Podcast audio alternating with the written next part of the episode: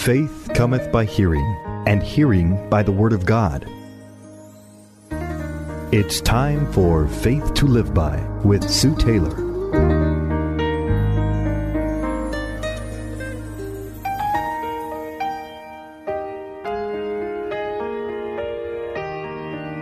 Thank you for joining me today on Faith to Live By. You know, discipline isn't a very pleasant word to most of us. It denotes work, denial, commitment, and consistency. Yet the Bible tells us that those who love discipline love their souls, and those who love discipline also love knowledge. One definition of discipline is the training effect of experience or adversity. In other words, we learn discipline by experience or by adversity, and sometimes by both. My husband has said that we either learn by listening and doing, which is the easy way, or else we have to learn by experience, which sometimes can be the difficult and hard way to learn. I know there are areas in our lives where we would all like to be more disciplined. If you don't have one such area, you are most fortunate and blessed. In fact, if you are like me in the area of discipline or the lack thereof, you probably chastise yourself in thought and in words by not being more disciplined. A lack of discipline in a known area causes us to feel a sense of failure by not doing what we know is best for us. But how do we discipline ourselves on a consistent basis? In areas such as a committed prayer life and Bible study time, or in shedding unwanted pounds, to curb our spending, or maybe to save more money, or maybe to exercise more consistently. Discipline actually fulfills desire. A lack of discipline brings disappointment. We see our goals, our dreams, and desires accomplished through discipline. And discipline is and should be a long, lifelong process. It is a lifestyle. It is something we never outgrow. We all need it day after day, month after month, year after year.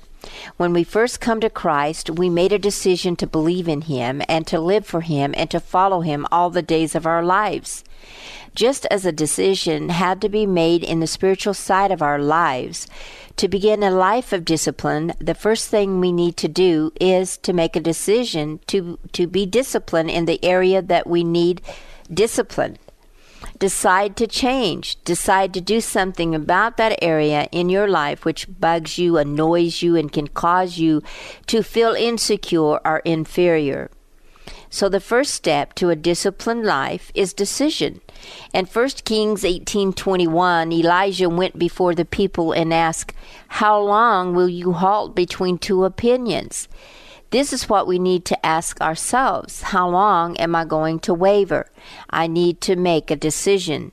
We won't we have won half the battle with a simple act of decision and determination.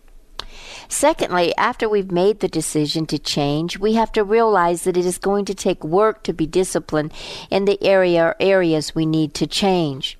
The Bible says that there is profit in all labor. It will take effort and work to shed unwanted pounds, to quit spending unnecessarily, and to set aside a consistent time of prayer and study time. But in the end, it will be worth it and there will be profit if we stick with it long enough to see the difference. Which means not only those di- does discipline begin with decision and effort, but there must be the determination to finish what we start. Remember, if we don't finish, no one will ever know we started. We shouldn't even focus on how long it's going to take us to get discipline in the areas we are working on. We just need to be determined that we will get there. It's all about priorities and it's all about being centered in our will, that we will to be disciplined, that we will to make changes in our life. One of my favorite poems of all time, it's by Eliza Cook and it's entitled Where There's a Will, There's a Way. And one verse reads, Should ye see afar off that worth winning, set out on the journey with trust, and ne'er heed if your path of beginning should be among brambles and dust.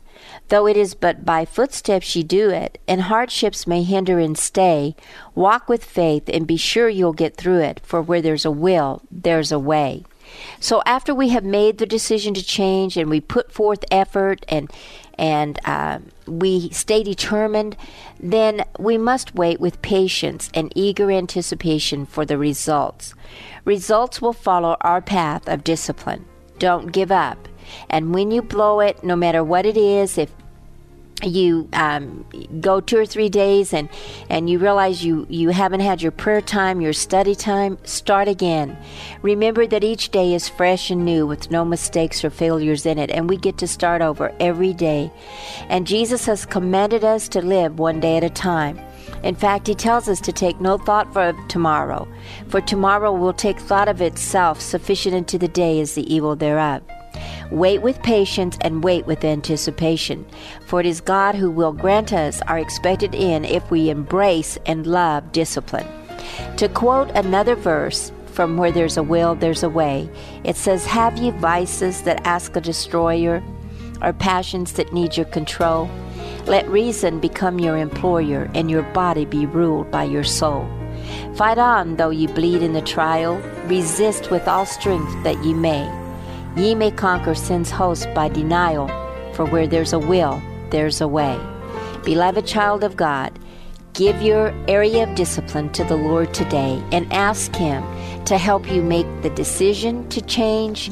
Ask Him to show you the effort and the labor that needs to be put in to make that change effective and be determined you're going to stick with it, then wait with patience and eager anticipation to see the results of your disciplined life. You've been listening to Faith to Live By with Sue Taylor. If you would like to write with your comments or to request a copy of this program for an $8 donation, write Sue Taylor, 10827 Highway 86 East, Neosho, Missouri 64850. Sue Taylor is a member of the KNEO team and a keynote speaker at several church and women's events throughout the four state area. To book Sue for your next event, contact Sky High Radio at 417 451 5636.